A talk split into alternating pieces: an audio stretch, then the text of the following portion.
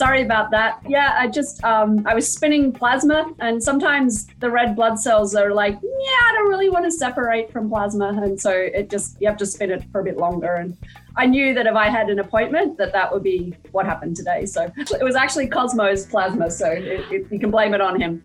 Hi, and welcome to Conversations with Scientists. I'm Vivienne Marks. That's Dr. Allison Van Eenennaam, a researcher at the University of California, Davis, talking about Cosmo. And you will hear more about him and Dr. Van Eenennaam shortly. I asked her to pronounce her name so I could try to do it. Van Eenennaam. Van Eenennaam. Yes, so it's, it could be, is it maybe Dutch or? Yeah, it's Dutch. Ah, yeah. okay. It's actually my married name. So um, obviously I'm not Dutch, I'm Australian, um, but my husband's family is Dutch a few few generations back. Dutch dairy farmers, as fate would have it. So before we get to Cosmo, let me just say a few things about this podcast. You can find some of my work in Nature journals, which publish studies by working scientists, and they publish science journalism by science journalists like me. This podcast episode is a podcast about farm animals, and it's about human babies and germline gene editing. Some cautions for you. If you don't like meat, you might not like this podcast, although you might want to hear about projects related to livestock health and breeding in the tropics, or about reviving and restoring endangered species. You might not like this podcast if you do not want to hear about animal experiments, although we do know that many things intended for use in people are tested in animals first, and that is indeed fraught. Even if you have aversions of this kind, I would like to invite you to stay tuned to hear more about Alison Van Eenennaam's work. I asked her about her research and about Cosmo and about gene editing and about her thoughts on the fact that a team of scientists have gene edited the genome in human embryos, implanted them, and the pregnancy was taken to term. And I talked with her about the fact that some scientists think the technique of gene editing is ready to make what are sometimes and unfortunately called designer babies, babies with genes edited before their birth. As you may remember, in 2018, He Jiankui and his lab at Southern University of Science and Technology in Shenzhen, China, took it upon themselves to gene edit embryos and implant them into the uteruses of two women from whom they had removed eggs. These eggs had been fertilized in the lab. As I produce this podcast, He Jiankui is soon to be released from prison. The three children that resulted from the experiments in his lab are, according to sources I cannot name, doing okay. But that is very hard to know for sure. Not just because there is so much secrecy about these children, but also because the gene editing didn't, it seems, quite work in their case. He was trying to knock out a gene, the CCR5 gene. This would, in theory, make the individuals later resistant to HIV, the virus that causes AIDS. According to his presentation at the International Gene Editing Summit in November 2018, Nana, one of the babies, now a toddler, had changes in the CCR5 gene that might make her resistant to HIV. But her twin sister Lulu had a deletion in only one allele, one of the two copies of the gene, so she might not be HIV resistant. There was a third child whom I call Amy, who resulted from work in the lab. Amy's genome is also apparently only edited in one of the two CCR5 alleles. All of these children are likely genetically mosaic. Not all of their cells have edited genomes.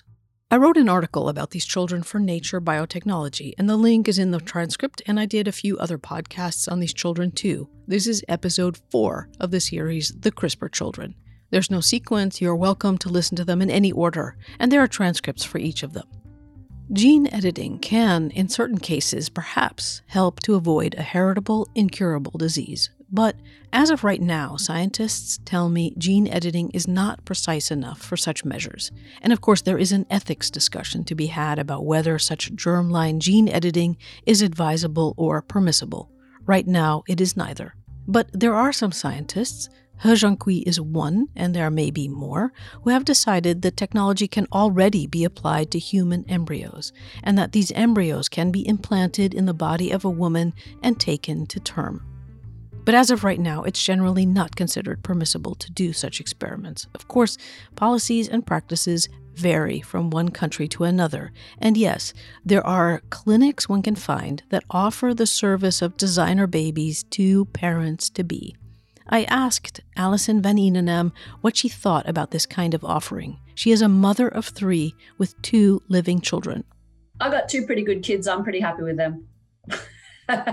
pretty you happy with what I got naturally. yes, and you you wouldn't advise if people came to you and said, "I really, you know, here's this brochure from this gene editing." Uh, I would I, laugh because I I just think the whole notion at the moment is is ridiculous. Um, so yeah, the only, I mean, the only reason ever would be a homozygous lethal um, condition that there's no other way around. Um, but even then, you know, it's it's it's we're not at that level of precision. And and I've I've lost a baby. I had a stillborn, and it's like I wouldn't wish that on anybody, um, let alone you know ten recipient women. uh, you know, it's like the emotional toll of all of that too. You know, it, it's one thing when it's a surrogate cow, but um, you know, when you're talking about a baby and uh, having a, a loss um, because the, the, editing didn't go correctly, or um, it's it's it's that's an emotional toll right there. The emotional toll of gene editing gone awry with a potential baby would be enormous.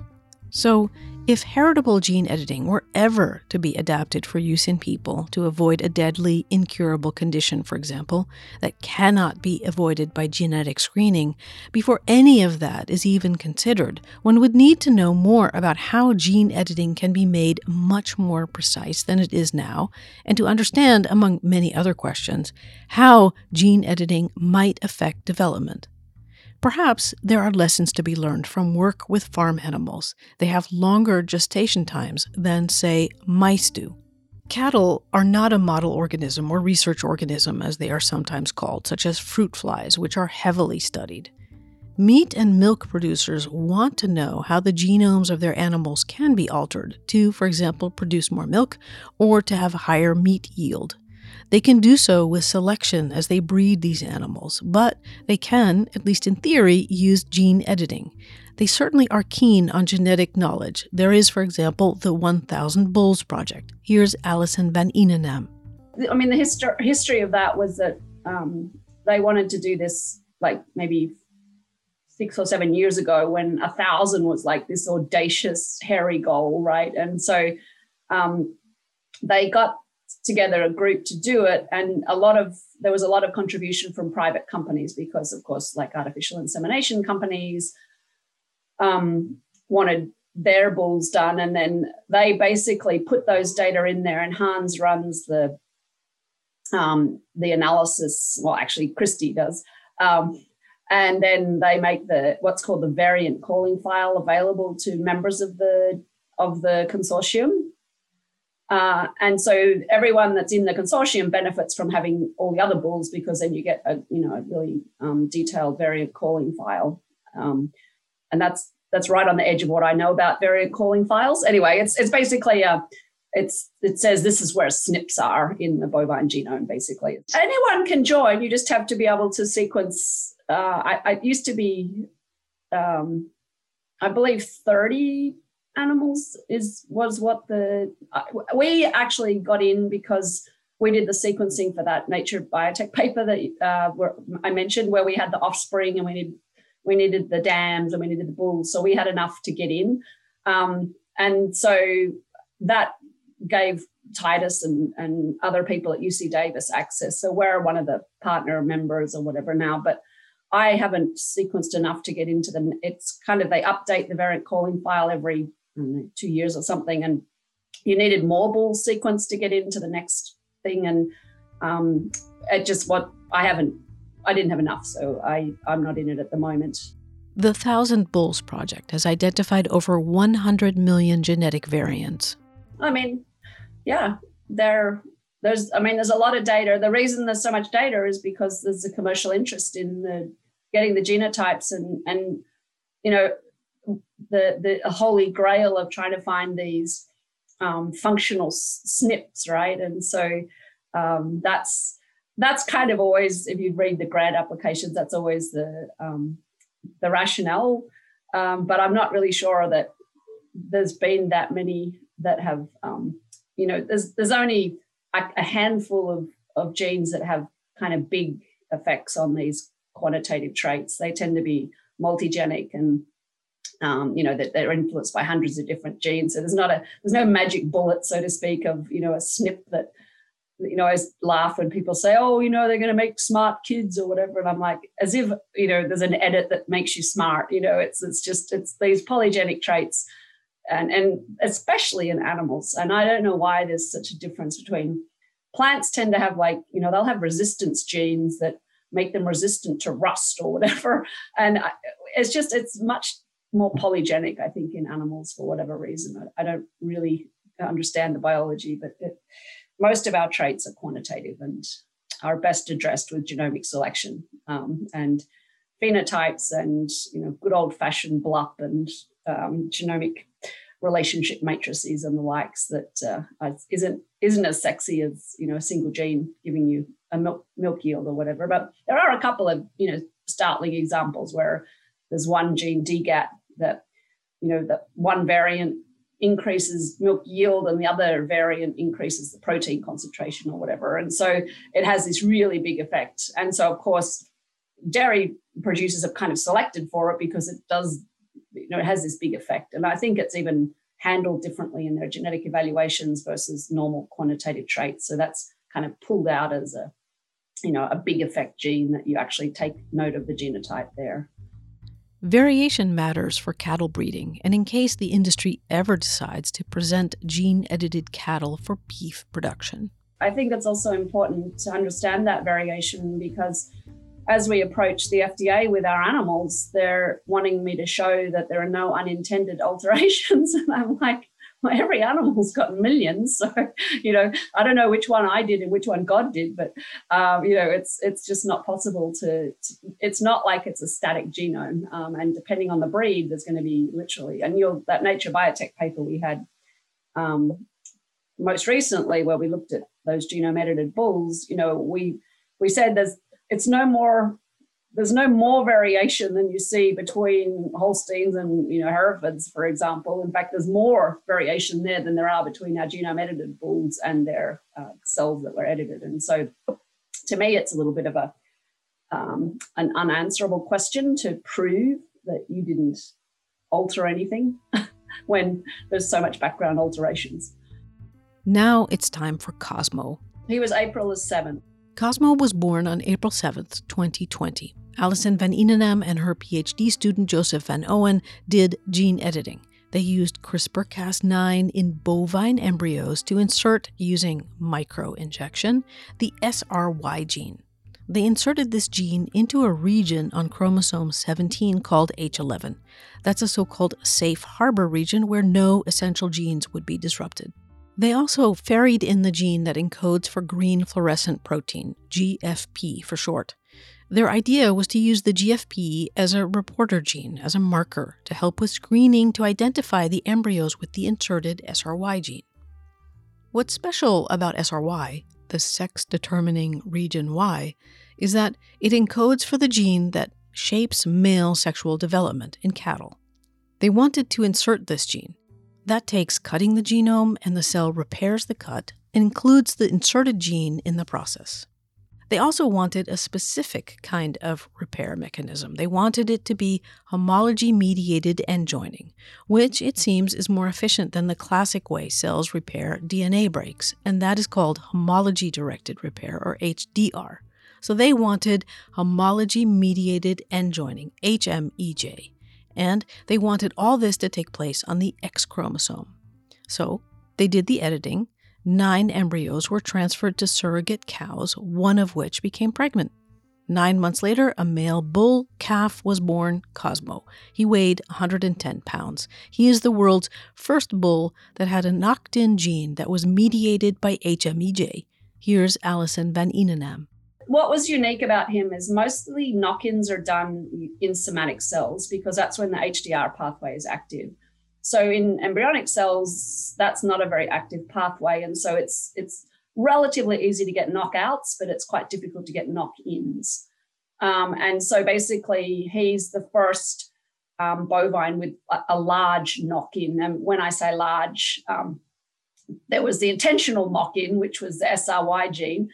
But to help us in the situation we have with large animals is, um, you know, it's super expensive to do embryo transfers. And so I can't throw in 20 embryos if only 40% of them are edited um, because it's just that's like 20 cows times keeping them for a year is expensive.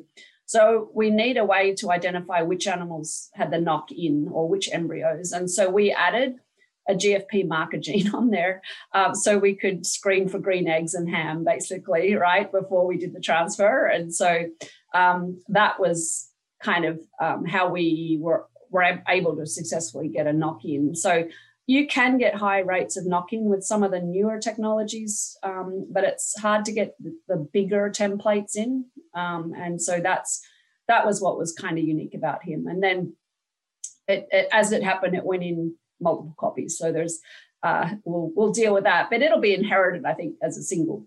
You know, it's, it's basically one locus. Um, and so I think we'll be able to clearly see whether or not the hypothesis works that you know if SRY goes to an XX individual, what's the phenotype? Um, because if the phenotype is uh, you know an animal that doesn't grow as well as a regular male, then it's not of interest. um, and we don't know. So I, I, guess we have to test that hypothesis because in humans, you, you get this condition. And sometimes you get totally normal appearing males that um, just show up kind of infertile. And then you'll get others where you've got these OB testes and it's like they're kind of ambiguous in their appearance and everything. So, it, you know, obviously we would in know, we would hope that we'll get animals that look male. They're, they'll be infertile for sure, but they need to grow like a male. Otherwise, they're not useful for um, food production or beef.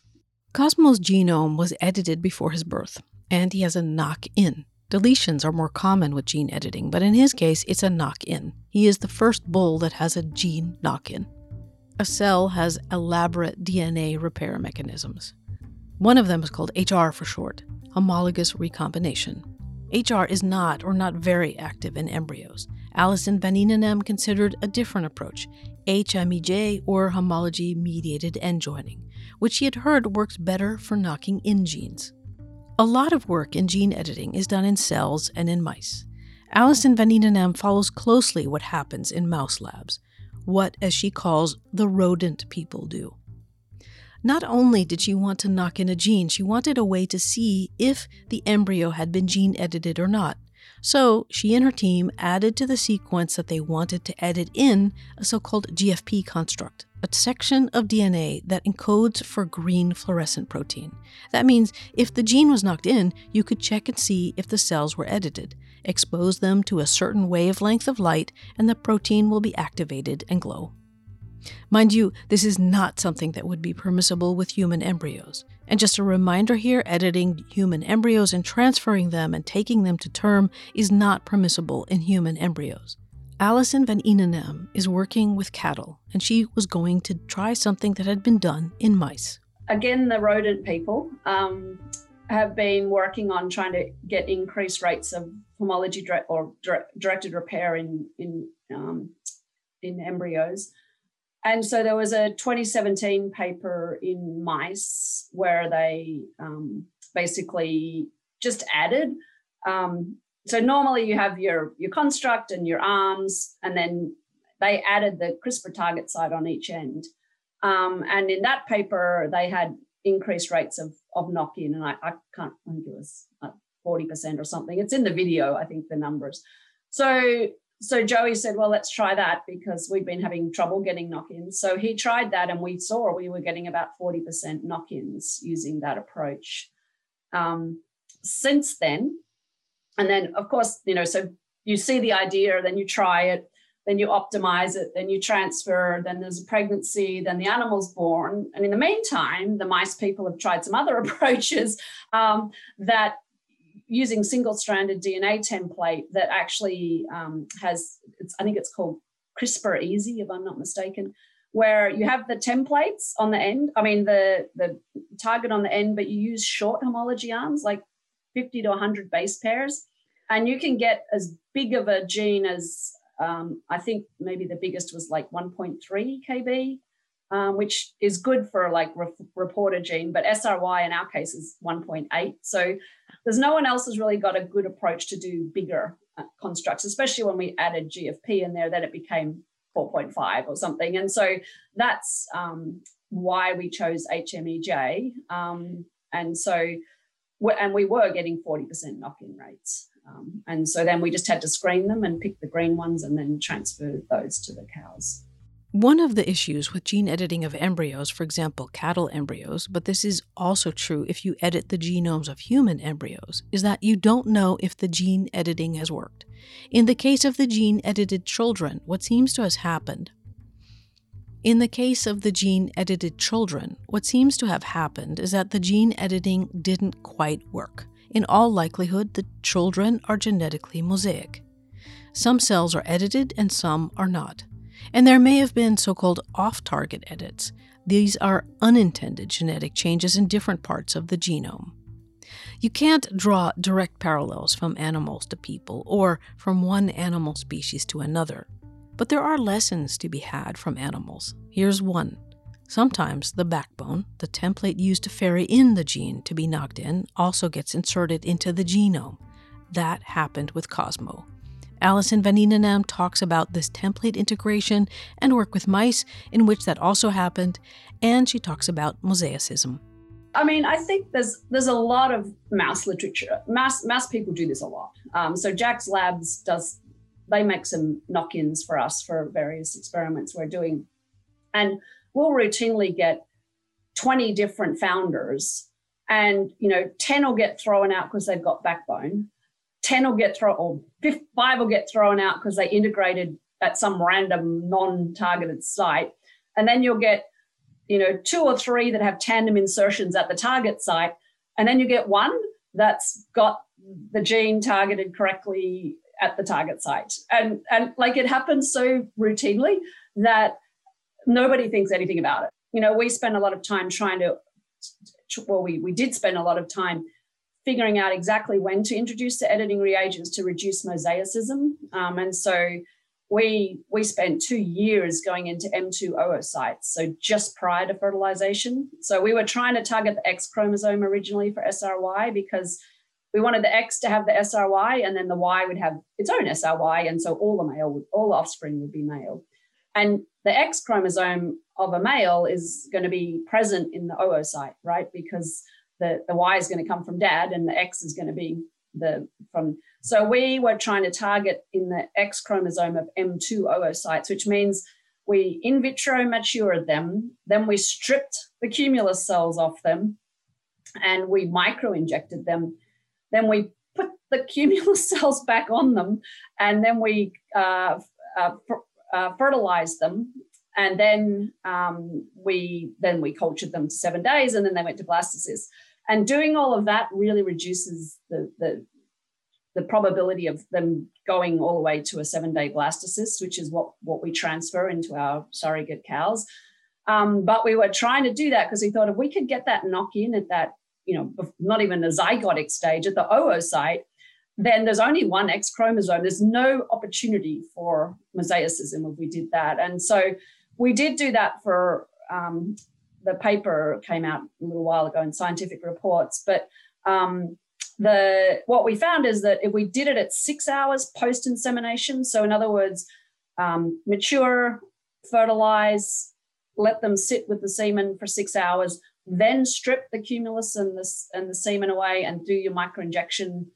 Then it's called denuding when you do that. You denude the OS or the zygote and microinject it six hours. We got better blastocyst rates and no difference in the knock-in rate um, or the mosaicism rate. And so, you know, it's it's one of these trade-offs. Like, you know, it, it's it, the longer you leave the semen in there, the better fertility you'll get, and the the more mosaicism you'll get if you go in later. And so, you want ideally you go in early, but that decreases your um, fertility, and you'll get less blastocysts. And it's a numbers game. I mean, we're you know typically working with 400 blastocysts. And if you go much below 10%, then you've only got 40. And after you micro inject them, they don't appreciate getting micro injected. So then, you know, you've got maybe 10 to transfer, and some of them look halfway not very good. So ideally, you would like, you know, a nice selection of healthy zygotes or blastocysts to transfer. And so it's always a numbers game. And um, you know, microinjection takes a long time too. And the way that it works with the six hour fertilization and the microinjection is typically we start microinjecting about midnight. so, you know, if you do too many, you go, you get too far after fertilization, and after after about 4 a.m., you just you can't, you just you just lose it. You know, you, just can't do a good job anymore. And so there's kind of a finite limit in terms of the personnel to and so um, we have we spent a lot of time optimizing all that, um, and then anyway, so and we found that six hours, and I have no idea what the human person did, um, but I understand that those um, uh, children were mosaic, um, and so I'm kind of guessing that he probably went in later rather than earlier, be my guess. But I, I don't, I, I, mean, the paper I don't think's being published anywhere, has it? The paper with details about what He Jiankui and his team did the gene editing in three human embryos has not been published. Since it's considered unethical work, it's not clear how one might publish it. For example, in order to have the scientific community study what has happened in the case of the three toddlers who were gene edited before their birth. In my story in Nature Biotechnology and in other podcast episodes, I ask researchers about this and how one can learn from what he did. There are three girls Lulu, Nana, and a third girl I call Amy, and who has different parents than the twins Lulu and Nana. And they are likely genetically mosaic. Some of their cells have been edited and some have not. It's unclear if they run a particular health risk because of that or because of the gene editing more generally. Alison van does not work in human embryos, she works with cattle. She found a way, as she describes, to avoid Cosmo from being mosaic how do you take care of mosaic people? And I don't know. Indeed, it's unclear what kind of medical tests Lulu, Nana, and Amy might need because of the gene editing that was performed on them. But what is highly likely is that they are genetically mosaic. Some cells are edited and some cells are unchanged, which geneticists call wild type. With farm animals such as cattle and sheep, it's not considered useful to have mosaic animals. Alison van Eenennaam explains. So that's yeah, that's the worst of all worlds because then you've got some wild type left. um, and so, like in our case, um, well, not these animals. I've got some more animals on the ground that um, we're looking at uh, inact- inactivating certain proteins to give us a particular phenotype. Um, and in those, and we actually have mosaics, mosaics, and we have full knockouts, so biallelic nobody's left in in the shop. Um, and the mosaics are effectively useless because if they don't have the phenotype, then I don't know if it's because they're 60% wild type. And if they do have the phenotype, I'll never really know if that's the full expressed phenotype or if that wild type protein is modulating the, the, the characteristic in some way. So in this particular case, the sheep, I've got, they're meant to grow to um, they are meant to grow. It's a high growth phenotype. Um, and I actually I have those two mosaic animals out there. We did that using 18 hour um, microinjection, and that was before Joey. In, uh, we had been doing all this work on the earlier because. Um, so this is this is how the history happened. So historically, in AI, artificial insemination for dairy cows, you collect the OS, and it's done everywhere, right? It's routinely done. And you'll collect the oocytes, you'll add your fertilization media. That usually goes in around 4 p.m. in the afternoon. And there was an 18 hour uh, fertilization because everyone went home and they came in the next morning. That was about 18 hours. And so and these are just eggs in a particular yeah. phase. They could be in any any phase, right? You don't know. They're, well, they're they're zygotes getting fertilized, basically. So they've had their they've had their culture for 24 days to get them mature, from in vitro matured, and then they're fertilized for 18 hours. And you get good fertility and you get lots of zygotes, and then they get transferred and, and everybody's happy. So that's a protocol that everybody used forever. And then it's like, then it was like, well, is that really the best time? You know, is that really the best approach for what we're trying to do, or should we go in early when it's a one cell zygote before it splits into the two cell stage to try to reduce mosaicism? And so that's when we started. Well, what if we only fertilize for six hours? Well, our fertility goes down, but we get let reduced rates of mosaicism. And so for us, that's more important than, you know, if we get instead of getting 40 blastocysts, we get 10 blastocysts, but they're all non-mosaic. That's a better bet for us than getting 40 mosaic blastocysts. So those are the types of things that in a long-lived species like cattle, where you've got three years to get to maturity and have their own offspring, you you don't really want a mosaic because it's God, you know, you really need to breed that out of them, um, and that's that's a you know that's a decade, uh, and so that's typically what they do that in mice all the time. They're often mosaic. In fact, the way they do their editing, it's almost invariably mosaic because they take them out at the two cell stage, um, and so they don't they're not typically not doing in, vitro. They typically let the mouse mate with a male, and then they flush that. Um, zygote out, and usually it's by then at the two cell stage. So um, yeah, what we do in cattle is a bit different to what they do in mice. Um, sure. And they don't care that much about mosaicism. They can breed it out in three months, right? it's yeah. they can they just need a transmitter that has to go into the germ line. But if the rest of the body, somatic body's not that, they don't care. They just want germline founders. And so if they get that, they're happy. They actually don't even typically pay any attention to the founder line because it's known that that's going to be mosaic and therefore unreliable. And so you'll like when I order a mouse from Jack's lab, they'll they won't give me the founder. They'll give me the F1 um, because then they know that it's at least heterozygote, um, it, ho- hopefully homozygote in a perfect world. But um, it, and and that way it's it, and every cell has the same genotype, which is, of course, the definition of a mosaic is that not every cell has a same genotype. The idea with gene editing in animals such as cattle is to explore new approaches to cattle breeding and also to explore basic biology. It's a way to learn more from mammals with a longer gestation than mice. For others, this work might offer insight down the line how one might or definitely might not apply germline gene editing to people. The case of germline gene editing, the offerings of designer babies definitely are ethically dubious and scientifically they overpromise. I, I I can't think of a single trait other than trying to address a recessive condition, lethal condition. But in terms of designer babies, I'm really not sure what traits we have that kind of understanding of. Um, maybe eye color, maybe.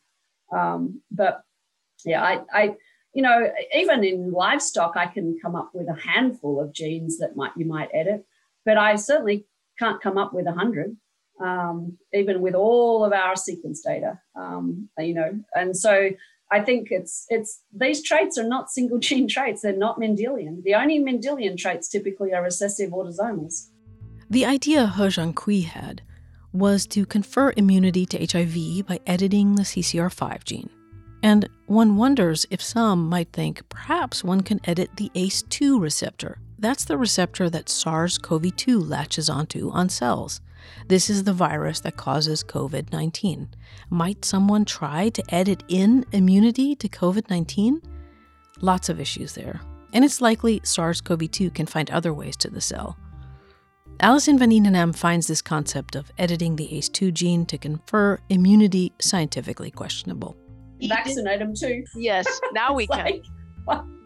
I I actually I must admit I haven't really followed what he did, um, and yeah, I, I I guess I I find that you know the what we do in livestock is so fundamentally different to to me in terms of the ethical issues involved that to, to kind of conflate the two is a slippery pathway um, in in my opinion because we're we're growing these animals to kill and eat. That's that is their function in the world. Um, and so the minute you start anthropomorphizing that and you know it's like well how long is is spotty guy gonna or is um you know cosmo gonna live till he's produced semen it's like he's and so i will never get a longevity information on him because we don't keep farm animals for the term of their natural lives, right? And so I think there's just fundamental differences in terms of the role of, of food animals versus human editing. Beyond the role of food animals, there is the possibility of using cattle to explore various types of questions in reproductive medicine. Just in terms of approaches, human reproductive medicine labs use similar equipment to a lab like the lab of Alison van Eenennaam. You know, in, in some ways, cattle are quite analogous in terms of fertility clinic work, in terms of what we do versus what human people do to to do a, an embryo transfer um, into you know into a female. Um, and so i think you know versus mice where you, you're doing different things to get you know we just go and get slaughterhouse ovaries. Um, that's where that's the source of our oocytes. Um, we don't care who the mother is basically uh, we just want viable eggs versus you know a human fertility clinic obviously it's it's that lady's eggs that whoever's trying to get pregnant or whatever so it's you know there's a fundamental difference there and then if we produce 400 and throw away 390, I don't really care. uh, whereas, you know, every guy, every is a special guy, I imagine, in a human IVF lab. So I think that there's some real differences there. But in terms of the equipment we use, we order from the same companies, and we have to sign a thing saying we're not doing human um, work when we order our supplies. Because, uh, uh, yeah, there's the, the, they want you to, to verify that this is not being used for human applications. With Cosmo, the gene edited bull, the scientists did a lot of sequencing of samples to look through the genome of the zygote. Cosmo has no wild type cells. He is not genetically mosaic. Allison van Eenennaam explains what his gene edited genome reveals. No, he's not a no, no wild type cells. Um, well, okay, so whole genome sequence and PacBio runs, um, and we had 80x coverage times three. Um, so that's really high density coverage. And there were 11 reads of wild type. And my bioinformatician said that's just, you know, fluff in the air. That's that's not that's not legit. So he has so he's biallelic. So in other words, both chromosome 17s were cut, but he's not um, he's he's what's called a compound heterozygote. So the, the mutation are different on the two allele or the two homologs. One is a 24 base pair insertion, um, just like an indel, it just a little bit of whatever. It's not, it's just a, it's a typical NHEJ repair. Like, oh my God, we someone cut my chromosome in half. I need to stick it back together. So that's what's typically called an indel or in this case an in. Um, and then the other one is the one that got the um, the SRY GFP.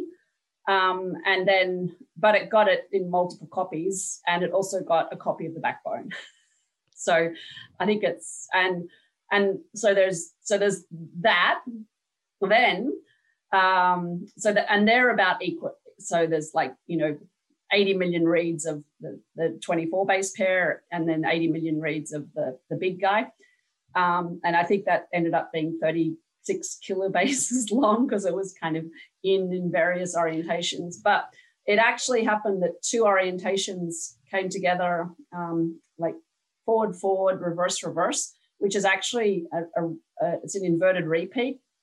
And it looks like there was some sort of a recombination um, after the initial insertion such that some of the daughter cells from that that original insertion have a, a smaller um, insertion that's missing four copies. And basically the inverted repeat looks like it looped out. And so those cells a subset and it's a much it's like maybe 5% of the of that subset got that. And all of the other junctions are exactly the same, which is why I think it's a kind of a daughter of a recombination rather than a separate e- editing event um, because the, the, the sequences are perfect everywhere except where this thing looped out.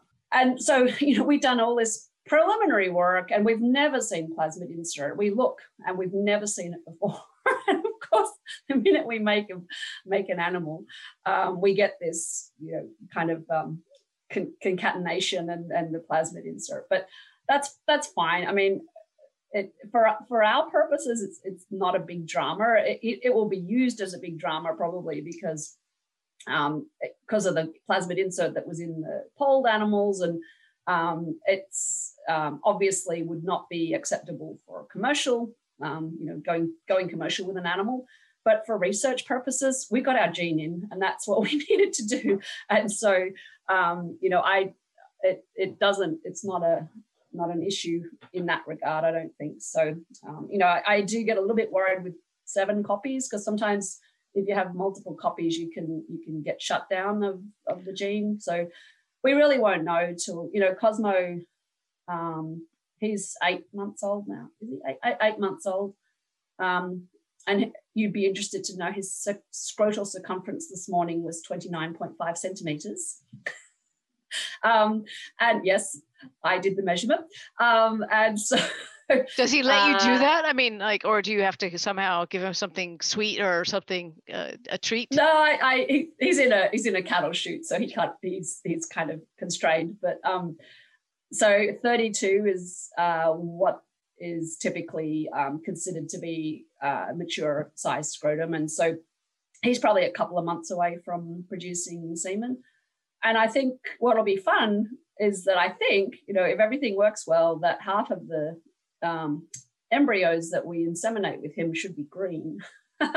um, and so what, that'll be kind of our first look as to whether it looks like the gene's still expressing. And so there is some shutdown sometimes of viral promoters, and he's got an SV40 promoter on there. So you know, there's there's still some risks, and it's it's it's never over till the fat lady sings, right? And so uh, it could it could be that you know his offspring that inherit that that are XX are just happy girls. so you know, I, I guess, and it's just it's you just it just takes a long time to do these experiments, and so that's what research is. It's it's waiting for these things to to be able to test them. So once Cosmo produces semen, she can bank the semen and use it to fertilize eggs in the lab. To see if the gene is expressed in the embryo, the green fluorescent protein will light up. Since Cosmo has multiple copies of the SRY gene, though, it could be that the gene might no longer be expressed, in which case there will be no green fluorescence. Perhaps you don't care about farm animals, you don't eat beef. That's okay. But perhaps you care about conservation biology because to help a species come back from the brink of extinction, for example, conservation biologists have to find ways to support their reproductive physiology. Absolutely. The Revive and Restore group, uh, we actually have a project with them, and you know they're doing that. They just did the horse, the um, Jabolski's horse, I think it is, that they resurrected from uh, like a 27 year old cell line and brought back genetics to an otherwise, you know, uh, it had gone through a really nasty bottleneck. And so they're working on that. And then they're uh, trying to do the, the white rhino and uh, clone and gestate that. And I guess, you know, I, knowing what I know about how hard it is for us to do this in a really well understood domestic species where we totally know how to superovulate that you know we know how to do everything I look at those rhino people and I'm like, oh, good luck. you know, that's a big ask. Um, so I, I'm not saying it couldn't be done, but it's, um, you know, even with all the knowledge we have of reproductive um, techniques, it's that's a big ask. There are lessons from cattle to be had about gene editing, about human physiology, and conservation biology. Alison van Eenennaam was invited to an experimental biology meeting, which is quite unlike the livestock meetings she otherwise attends. We're totally different communities. We we really like we have very different objectives and aims, and you know there's a lot of kind of um, anti-animal ag and you know don't eat meat people kind of that in that in that thing, but we actually do very similar work. We just, you know, work in different species. And, and so it was kind of interesting to be at that meeting and, and hear all the different things that they were doing, butterflies and all the rest of it. But um, yeah, no, I think there's, and there's some unusual allies, I guess, maybe groups that historically have been um, you know, philosophically differ from each other, see a shared use of, for example, these technologies for um, um, restoration and conservation purposes. And um, I think in a way that you know probably historically an animal geneticist wouldn't or a cattle geneticist wouldn't have been invited to a, a journal of experimental biology meeting right so uh, i think yeah and it's it's kind of opening up some new conversations revive and restore for example um, you know those ty- those types of groups and and some uh, you know unlikely allies perhaps so if if you know you get a bunch of greenies upset about not being able to use this technology you know imagine if they put all of that political power to to good instead of stopping things Indeed, greenies do get in the way sometimes. Yes, I know, I understand. I don't necessarily agree with Dr. Vaninanam here. Some environmentalists have important points to make, but of course, it's okay for her to think differently. I asked her how Cosmo was doing and if his behavior was any different than the behavior she typically sees in cattle. Um, I mean, he's he's just in our regular herd. So he's actually in the pen with a uh, XX male that uh, was identified through genome genomic selection. So the, the AI company that he was being tested for sent his DNA in to get genome genomic uh, tested, and it came back XX and they're like, oh, stupid lab, you know, they mixed up our sample or whatever. So they sent him in again and it came back XX. And it's like they went and looked, it's like, there's a penis there. What's going on here? And so we carrier typed him, and he um, is uh, not SR, SRY negative, XX male. Um, so it's missing. And, I mean, it's just, it's, it's a deletion. No, no, SRY is usually on the Y chromosome. So yeah, a female normally doesn't have SRY. So he's a male. He's he, he's a, got a penis and um, and but he's XX. Um, and so he is kind of an interesting guy because he's a little bit of a control for our females that we get from from Cosmo because they'll be SRY positive XX and he's SRY negative XX. Um, and so he's in the in, in, the pen with Cosmo, so he's missing SRY or doesn't have any SRY, and Cosmo's got seven copies, right? So on balance, but it's so, also interesting, but, right? You've got what is the what is the transgender community? You know, they always talk about continuity and and all this. So you know, yeah, animal I'm, world. I'm always very careful to use the term sex because we're talking about animals here, and I never use the term gender. Um, and uh, this is a little bit of a touchy topic, and so this particular individual um, is so he i'm also doing the similar measurements on him and he's quite distinctly different to cosmo um, and so we're doing um, hormone assays and the like and he's a naturally occurring animal so he's we found him through colleagues in the ai industry um, and so and I we have another one coming too. So I, I, think they're more common than actually people. So normally, if you found a a male that was XX and a bull that was infertile, you know, you just chop its head off and eat it, right? It, it's not. It, you wouldn't. It's no use to agriculture, and people would probably be like, I don't know why he's infertile, but he is. Off he goes. Versus, you know, and maybe that happens once every, I don't know, ten thousand animals or hundred thousand animals it might be more common than we know just because people don't normally karyotype bulls. Um, but since we've been kind of working on this project, we've identified two. um, and so I think they're probably more common. And, and I think to your earlier comment, and I wouldn't put this in your article, but with regards to the fluidity of, of um, you know gender uh, that it's true in in all species too and um, these you know that these, these types of things happen um, all the time. So, male and female animals. And yes, I don't want to say transgender animals, but anyway, male and female animals can have a range, a spectrum of, let's call it, identities. Cosmo is XX and has been gene edited to have an SRY gene on the X chromosome, and he has seven copies of SRY. In his pen is an XX bull who has no SRY gene. Gene editing in cattle is, for example, relevant to the development of tropical livestock, such as through the work of the CTLGH. That stands for the Center for Tropical Livestock Genetics and Health. That's an international collaboration focused on ways to improve how livestock can be kept and used for agriculture in the tropics.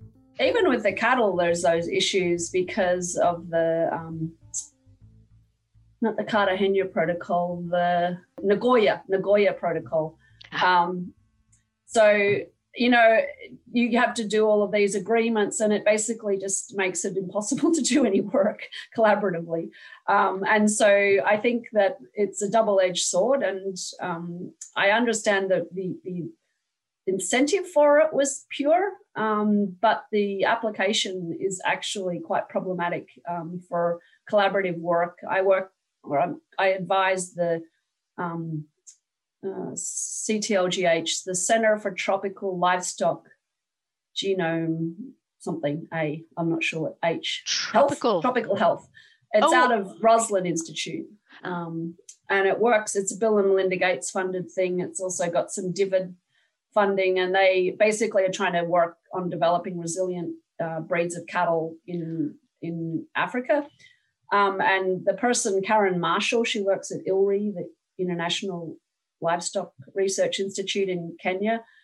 I think she spends half her life um, dealing with Nagoya protocols to get access to be able to sequence these bulls so that we can do much like the Thousand Genome Bull Project. Um, but the hurdles that, that they have to go through, I mean, it's just, it's kind of mind blowing. And it's like, are we really helping these countries by by doing this or are we actually making it more difficult for um, researchers to collaborate and i you know i think there's a there's a balance there um, that's not quite being met Alison Van Eenenaam edits the genomes of cattle and knows of colleagues, for example, who edit the genomes of horses. Yeah, the horse people are an interesting crowd. Um, so they they have a lot of rules and regulations about, um, and I, I, think I've got this right, but I, I think that if you breed a mare with a thoroughbred, the stallion has to be within sight of the mare um, for it to be registered. So you can't collect semen and send it, you know, over to another state and inseminate the mare. That doesn't count. You have to, and so it's a way. I hate to say this, but it's a way to keep the price of services high. So if you can do what the, the dairy industry does, where you get, you know, the best bull in the world for a $20 semen straw, well, I don't need to own a bull. Uh, you know, I can get the best semen already. And so they tried to kind of keep it elite so that um, there's a limited number of offspring and supply and demand. You know how that works. Um, but so there's no that, uh, pawn. What is his name? Pana Chief. Uh, oh, I forgot. Uh, yeah, exactly. yeah. No, there's. Um, I mean, there's a little bit of cloning that goes on with horses, but that tends to be more the polo crowd, um, not the racehorse crowd, because uh, they, the polo people, um, seem to believe, and also um, um, cutting horses and that type of thing. And it I don't know if behavior is that those behaviors are particularly heritable or not, but they they are in the minds of these wealthy horse owners, and most horse owners are not agriculturalists. They're usually got their money from somewhere else, so money is no object. Um, versus in agriculture, you know, money is an object, and so you have kind of different different um, objectives. But I don't, you know, there is. I know a gentleman in um, Brazil that's been doing some horse editing to do myostatin knockouts because um, everybody does myostatin knockouts and everyone that does them is a male. And I, I don't know why, but that's just my observation. Um, and so they, um, you know, I don't know if that is going to make horses run faster. Like, I don't think of very muscular people being fast runners. Um, but I think that's kind of what they're what they're trying to do. But let's just say I wanted to edit someone to be a fast runner, human or horse. What gene would I edit? I have no idea. Like, I don't think that's a single gene trait. um, myostatin certainly is. That's the double muscle gene that makes you very muscular. But that's just like, you know, a great big muscly person or horse. And, and maybe, but I think, you know, Phar Lap, a very famous Australian um, horse. He, when he was um, uh, uh, autopsied, it's not the right, necropsied after he died, um, his heart was twice as big as a normal horse. And that's what made him run fast. It wasn't that he had like big muscles or whatever. So I think it's not obvious to me what you would do to performance enhance a horse from a genome editing perspective. Another animal in which some labs explore gene editing are chickens. Labs are editing the germ cells in chickens. Yep, yep, yep. Fully reduced to practice. So, and and excitingly, um, combined with surrogate sire technology, um, so knocking out the germ lines, you can basically have a chicken that's got no germ cells of its own, but has genome edited germ cells populating its its both its uh, um, the testes in the case of a, of a male and the and the ovary in the case of a female, so that when those two mate, you get a homozygous um, animal of a different breed. So you could, you know, just I, will go simple, but you could have white leghorns that have the, the gonads of a black, I don't know, black chicken, an Australorp, um, and when those two mate, they'll produce all Australorp offspring um, and they'll be genome edited for whatever you did. And so Roslin Institute has uh, done that. Mike McGrew, I think, is the researcher there. Um, and that's actually part of the CTLGH. So the that thing I mentioned a minute ago, the uh, Center for Tropical Livestock GH. When working with chickens, editing genomes the way she describes using surrogate sire technology, you give an animal gene edited germ cells. The animal has no eggs or sperm of its own. What gene editing labs see as an advantage is that there will be no mosaic animals, no animals with differing genotypes in their cells. The beauty of that is that it's going to be non mosaic, right? Because yeah, you're putting in germ cells that are edited. So there's no chance of mosaicism with surrogate sire technology, which is makes it very appealing. And certainly there's lots of people working on that in uh, mammals. John John Oatley had a paper out earlier this year uh, in PNAS doing it in pigs and goats, um, and well, it ha- hasn't. It's reduced to practice in mice, but they haven't reduced it to practice in. Um, well, they've got they have a picture of one sperm that they've got developing in a gonad, but I haven't seen any fertile offspring or offspring that have been produced from large animals, but they have done that in mice. Yes. Oh, yes, mice. Oh, okay. Yes. Yeah, every, ah. you can do everything in mice. This is my hypothesis. Um, it's it just seems to be more malleable than, or maybe there's just more experiments getting done. But um, yeah, everything that works in a mouse almost never translates across. Exploratory germline gene editing is underway in animals such as cattle, chickens, and horses, other animals too. With people, germline gene editing is not permissible in most countries. Labs are exploring gene editing in gametes, in sperm and eggs in many animals, and some are thinking about exploring this approach in people. As of right now, gene edited animals in agriculture are not allowed to enter the food chain. There's a lot going on in this field, and I plan to keep following it. And I wanted to add that since doing this interview with Alison Van Eenenaam, Cosmo has been euthanized.